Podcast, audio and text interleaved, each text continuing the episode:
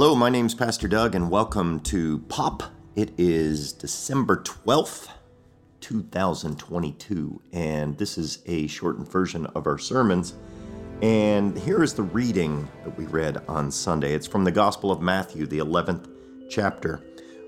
When John heard in prison what the Messiah was doing, he sent word by his disciples and said to him, Are you the one who is to come? Or are we to wait for another? Jesus answered them, Go and tell John what you hear and see. The blind receive their sight, the lame walk, the lepers are cleansed, the deaf hear, the dead are raised, and the poor have good news brought to them. And blessed is anyone who takes no offense at me. As they went away, Jesus began to speak to the crowds about John. What did you go out into the wilderness to look at? A reed shaken by the wind. What then did you go out to see? Someone dressed in soft robes? Look, those who wear soft robes are in royal palaces. What then did you go out to see? A prophet? Yes, I tell you, and more than a prophet. This is the one about whom it is written See, I am sending my messenger ahead of you, who will prepare your way before you. Truly, I tell you, among those born of women, no one has arisen greater than John the Baptist. Yet the least in the kingdom of heaven is greater than he. So, before we reflect a little bit on that text, if you've ever been to Paris, maybe you've gone to the Louvre, the beautiful museum of art that just has so many of our global treasures. And I was excited to see the Mona Lisa. I'd always heard about it and seen, obviously, all the images of it, and I had in my head what the Mona Lisa would be like. And maybe you've seen it and you've experienced this too. And you go into the room where it's housed, and you know that you are in the space where the Mona Lisa is because you can tell by the size of the crowds that are gathered on the far wall. And as I got closer and started to weave my way in, I, ha- I noticed I had to really keep weaving my way in in order to catch a glimpse of it. I had pictured this massive painting, or at least something that would fill a wall.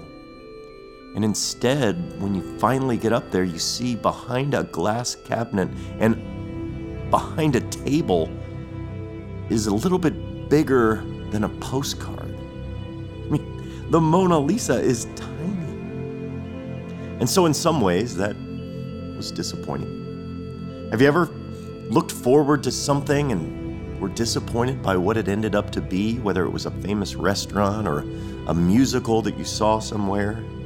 When you got to it, you, the buildup was so much that when you finally experienced it, it was like, eh. Well, that's what John might be feeling a little bit as he's sitting in prison. He's got a lot of time to think. He's reading some of the clippings about what Jesus is doing and hearing some of the stories, and, and he asks the question Are you the one who's coming we've been waiting for? Or you can almost read into this Should we be waiting for something better? I mean, John's vision of what Jesus was coming to do was a little bit more sensational than what he's experiencing. And if anyone shouldn't have been doubting, it would have been John. I mean, John was there at the, at the Jordan when he baptized Jesus, and we have the whole scene where the sky splits open and the dove descends, and we hear the voice of God saying, This is my child with whom I'm well pleased. I mean, if anything, John should have been the one that was sure.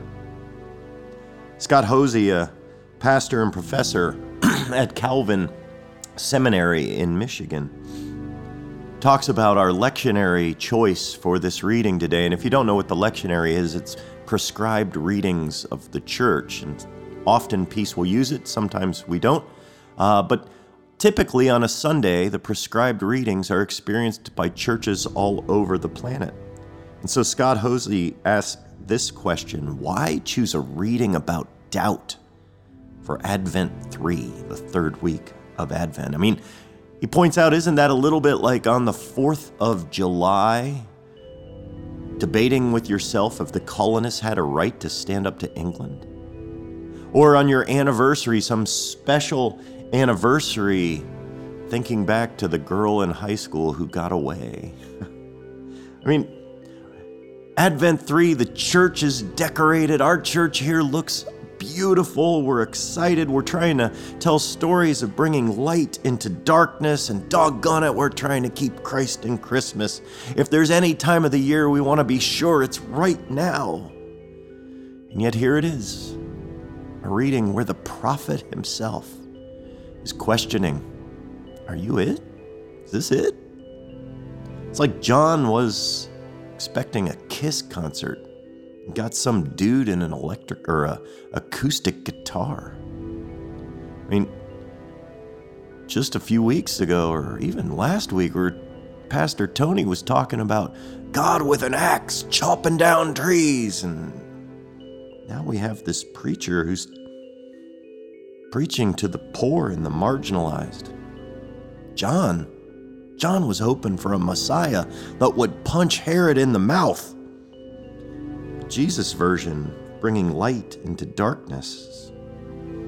Truthfully, it's the essence of what the kingdom of God is all about. I mean, Jesus, for him, it's providing hope to the invisible and the ignored and the forgotten. And maybe, as Jesus' response indicates, he comes back and he says, Tell John what you see.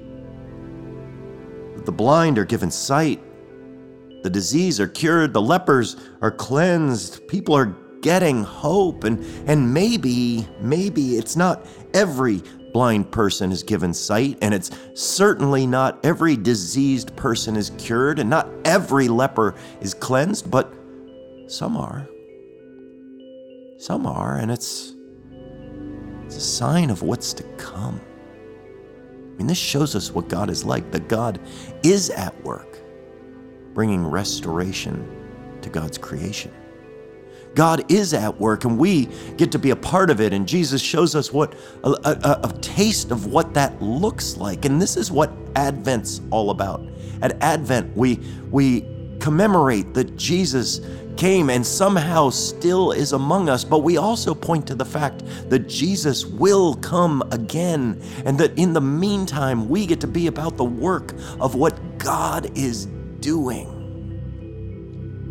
It's, I think, a week like this, I find this text hopeful because it's a reminder for us in the church. It's a reminder that our calling isn't to be sensational. I think too often we forget that. We want bigger, better, louder, whatever it is. We want more of it. That's not our calling. Our calling isn't to be sensational. Our calling is to continue to be the people that do what Jesus did. The everyday, ongoing work of providing hope to the invisible the ignored, and the forgotten.